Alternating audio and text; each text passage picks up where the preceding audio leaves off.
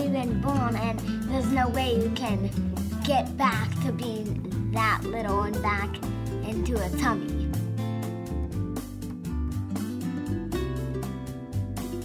It would be um, crazy. Yes. Ready to move on to the next question.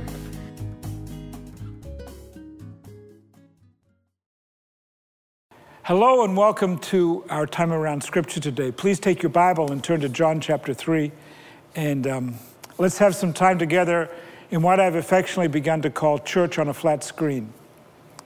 Let me start by telling you there's a group that I'll never be invited to join here in the United States. The group, the General Society of Mayflower Descendants, they've developed 120,000 different lineage lines detailing the lives of some 35 million descendants of people scattered now around the world. These are the children's children's children, children, in many generations. The children, if you will, the descendants of the people who landed in Plymouth, Massachusetts 400 years ago this year. And in order to be part of the society, your name has to appear in one of those lineage lines. Having been born in Australia uh, with a long Australian lineage, my guess is that my stock isn't found in the lines of the proud people who were aboard the Mayflower in 1620.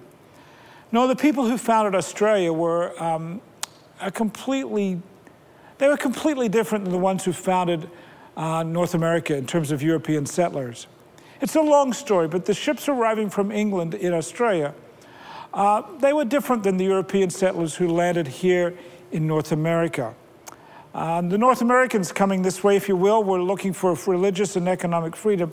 That was not the case for the Australians. No, in 1788, the prisons of England were bursting at the seams, and the answer was this if you were found guilty of a crime, your sentence was usually transportation.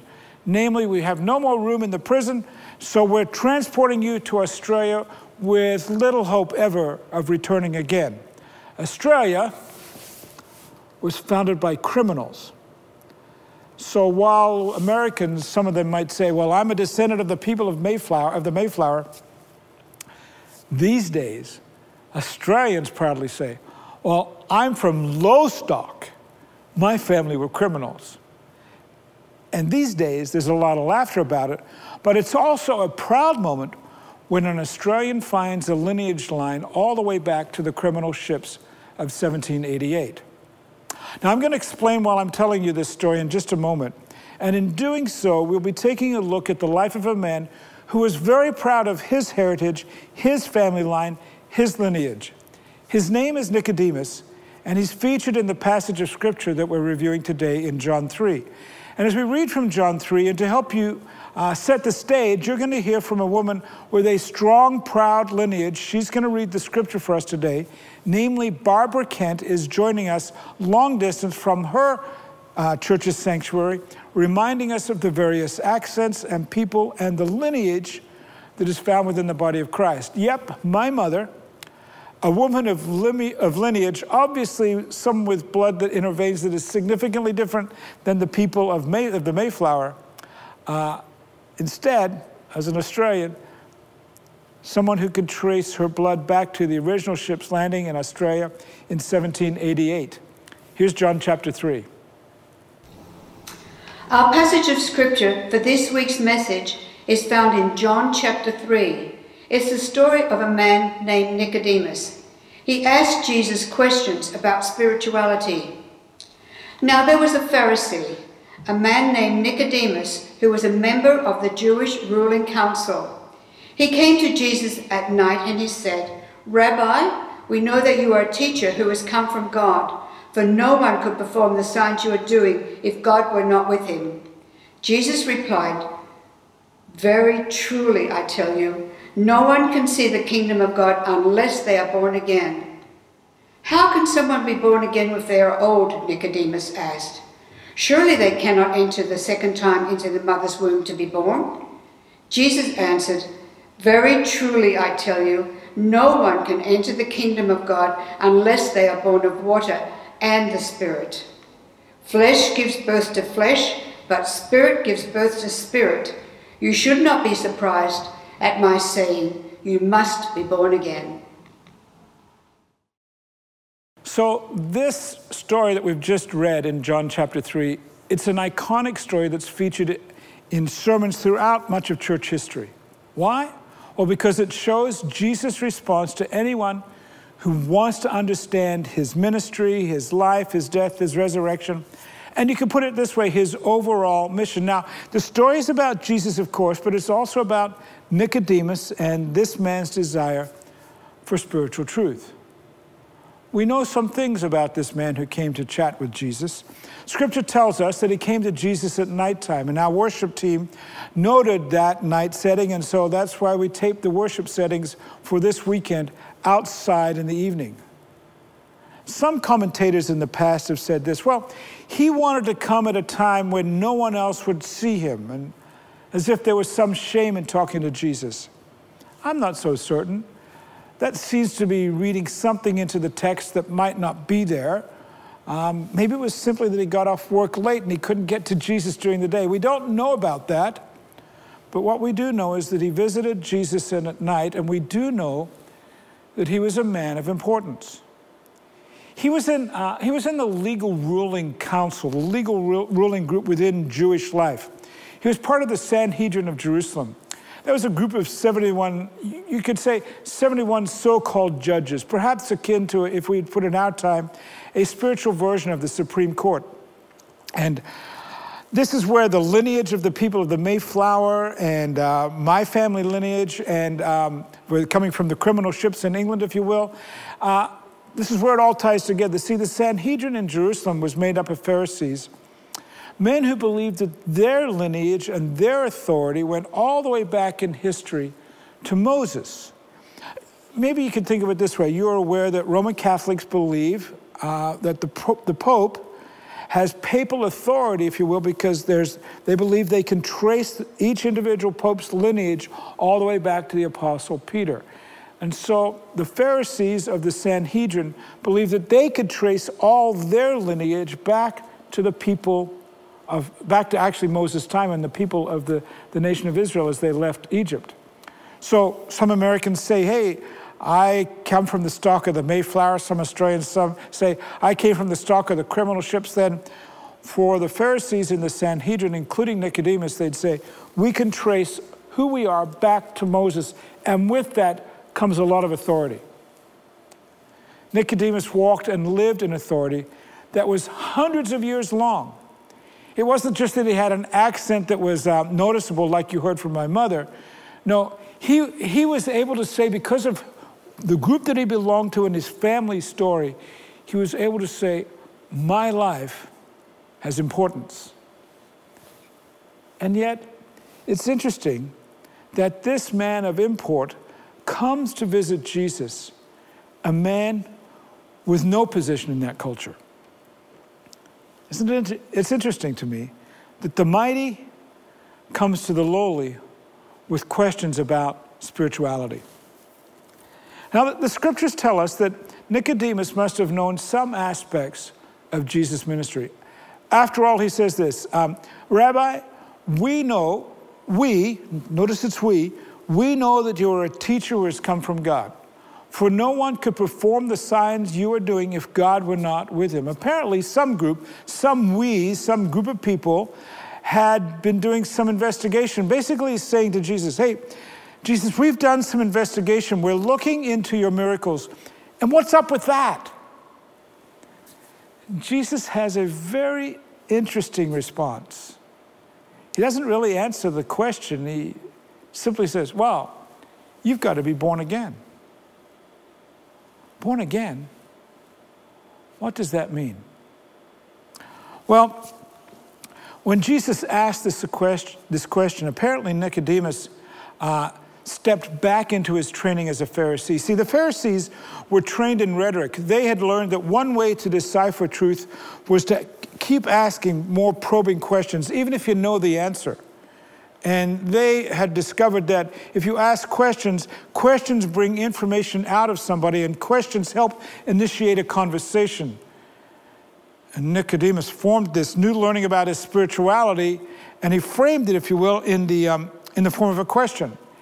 It's sort of an absurd question. He knows that Jesus is not saying you've got to be born again. I mean, he, he, he says to Jesus, What am I supposed to go back inside my mother? How is this big body of a man going to fit inside? How am I going to be small enough for that womb?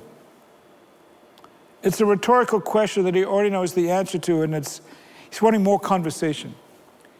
You know, these days there are all sorts of um, board and party games that are based on absurd questions. And the, the examples help prompt conversations within a party setting or a gathering at somebody's home. For example, here's some absurd questions that you could ask that would start a conversation.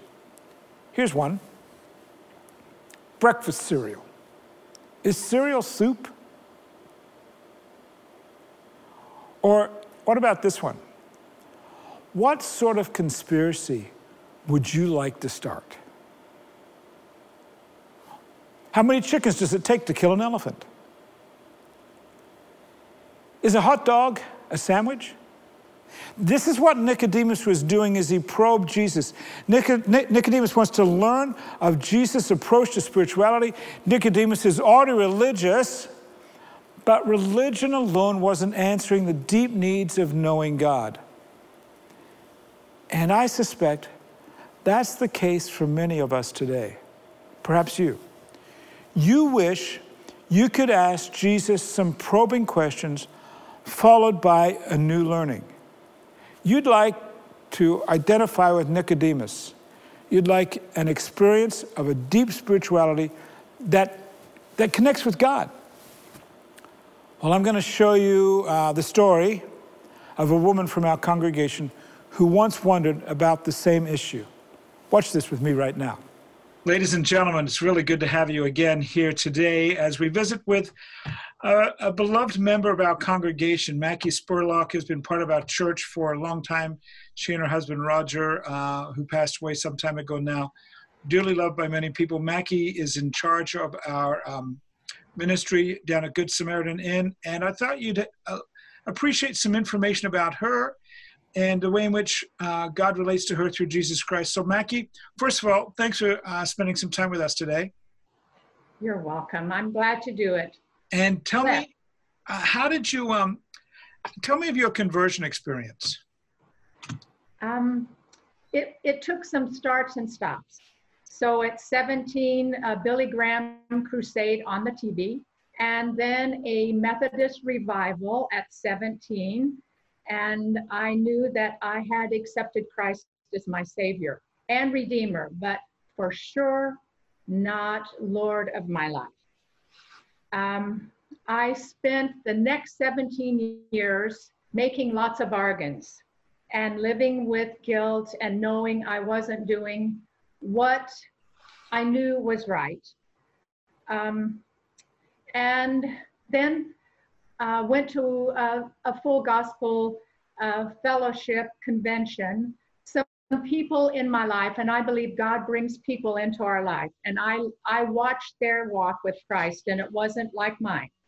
And they convinced us to go. I rededicated my life to Christ that night in February of 1978, and um, began a serious, or at least a more serious journey uh, anchoring down and uh, moving forward with lots of help from pastors. Um, I, I, began a new journey with the Lord. How has um, walking out your Christian faith impacted your life? How is it different now um, in your 20s? I say what it was like in your 20s versus what it is like now. It is. It is different. When I was um, after that conversion, we were raising children. We were we were involved in church. Roger was teaching Sunday school. I was involved in, we were doing life. We had kids. Um, we were busy with our jobs. Um, and and that's different for me now uh, in that God has brought us through highs and lows, lots of good things, lots of blessings for children, um, lots of really good things in our life. And then lots of lows with Roger's health. And now um, with uh, his death almost five years ago, I am in a different season. And um, I would have to say that it's, um, um, it's a good season but a very different season. And I am blessed and thankful for my kids and for the support I get from friends and this church and um, and God's word. I it, I have I have the blessing because I'm here in this house alone most of the time. So my prayer closet can be anywhere. It can be wherever I want it to be. Let me ask you this question: If you um had to start a conversation with a stranger uh, how would you, what was the question that you would ask to say, okay, so I want to get to know you. What's the question you would ask? I was taught as a young girl, even unchurched, to value God's creation, to look at the beauty of God's creation, to see, um, like last night, the sunset was gorgeous. And I believe I would start a conversation out with someone saying, Did you see the gorgeous sunset last night or the gorgeous snow or whatever the weather, uh, whatever happens to be happening during that season. And then preface that with the question I wonder if that'll be how heaven will be. Mackie, thanks for being with us today and helping us see a little bit into your life and into your uh, into your work in our church and uh, the way in which you work in the community. We count it a privilege that you indeed are engaged in all of that. So God's grace and peace be with you today. Thank you. My blessing. Blessings to you. Welcome back. It seems to Mackie has lived, um, she's lived out a 20th and 21st century version of Nicodemus' story. Because like Mackie, Nicodemus had some religious experience, but he needed to experience a born again moment. And what is that? Jesus says, No one can enter the kingdom of God unless they are born of the water and the Spirit. Flesh gives birth to flesh, but the Spirit gives birth to spirit. You shouldn't be surprised at my saying you must be born again. In other words, what he's saying is that each person, by virtue of being human, can point to a birth in their past. All of us were born once. It was a water birth a pregnant woman's water broke, and each of us came into this world, usually kicking and screaming, and many of us have been kicking and screaming ever since. That's the first birth. Les and I have some friends who experienced this in, a, um, in an unusual way. Uh, they have five children. I can't remember if this was child number three or four, but toward the end of the pregnancy, uh, our friend, the pregnant lady, says, uh, Honey, my water's just broken. We'd better go to the hospital. And he says, Okay, I'm going to jump in the, in the shower very quickly and we'll head to the hospital. Well, he was in the shower and they never did got, get to the hospital. As a matter of fact, they didn't even make it to the car. He, they didn't make it out of the bathroom before she delivered the baby as he was getting out of the shower. That's what you call a water birth. The mother was wet, the baby was wet, the father was wet. That's the first birth. The second birth, though, is not physical. To be born again is to reflect a deep change within us, a change inside that reflects God's work. It's moving from religion or non religion to a relationship with God through Jesus Christ. Friend, that longing for God within you, that's the longing that Nicodemus was experiencing. That's what you are experiencing today. He wanted more than words or a fine pedigreed lineage, if you will. Can you create that born again experience? Can you manufacture it? Not at all. It is truly a work of God. It is God working in you if you surrender.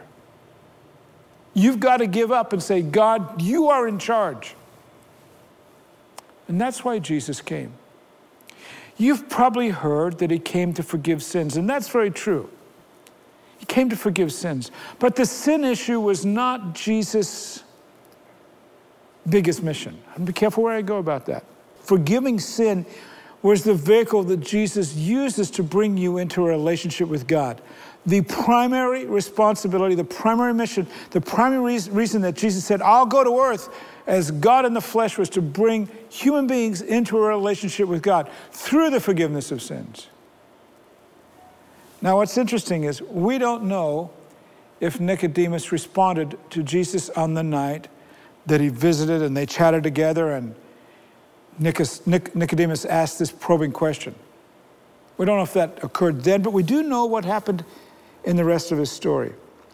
See, some months later, Jesus was in Jerusalem and the Sanhedrin was in session. You know, we said there, the ancient Jewish um, understanding of um, the Supreme Court to some extent. And there were worries about Jesus' ministry. They had begun doing some investigations and he was creating a stir in the city. And the leaders wanted him arrested, but Nicodemus says, Hey guys, let's not be so quick about this. Let's rethink this. We don't want to create more trouble. In other words, he came to Jesus' defense. And then months later, again, Nicodemus is recorded as doing something rather spectacular after Jesus' death. It was Nicodemus who helped prepare the dead body for burial. Apparently, the relationship dream that begins in John chapter 3, by the time Jesus died on the cross, that relationship dream had become a reality. Nicodemus was born again. You've heard that saying in the past. You must be born again. How, how are you going to manage that this week? What will you do with this information? In other words, what's your livid action for this week? Well, can I give you two? First of all, if, if you could be like Nicodemus and you want to start with a, the conversation with Jesus with a crazy, absurd question, what would it be? Maybe I would suggest that you could uh, put that on the church's social media. And uh, let's see what we can answer together. But then, secondly, something that's far more important, and that is I'd like you to answer this question Have you stepped into a lifelong relationship with Jesus, just like Nicodemus experienced? If not, you can choose to do that today. We'd like to have a conversation with you about that. Here's how you can do that. If you text the word Jesus, J E S U S, to the church's main phone number, 217 875 3350, or call the church, whatever you'd like to do. Let's get a conversation started between you and the people of our congregation that will lead you to an experience of being born again, lead you to an experience of taking the questions you have for Jesus. Just like Nicodemus has this question What do you mean I got to be born again? take the questions into a relationship and a conversation with Jesus Christ, our Savior, our Lord, our forgiver, the one who leads us each and every day. Would you pray with me about that right now? Let's pray. Father, I pray for my friends. There are moments, God, when we'd like to have a conversation with you. There, there are some probing questions that we'd like to uh, step into, just like Nicodemus did with Jesus. I'm thankful, Lord, that all of us can come to you regardless of our lineage. Oh, sure, Nicodemus had this proud, strong, authoritative image and lineage that he could say with the rest of the Sanhedrin goes all the way back to Moses. But then this mighty man comes to the lowly Jesus and says, How do I get to know God? It points, a, points us to this understanding, God, that it's not where we come from, but it's how we end up in a relationship with you that's so important. I pray, God, that each and every person who's participating in worship today would come to the place where an experience with you, a born again experience with you, an experience of the Spirit of God, May that take place in each and every person's life, I pray. In Christ's name, amen. Thanks for being with me today. God bless you. And by all means, let's have that conversation. Text the word Jesus to 217 875 3350, and we'll see what God wants to do in your life. Have a great day.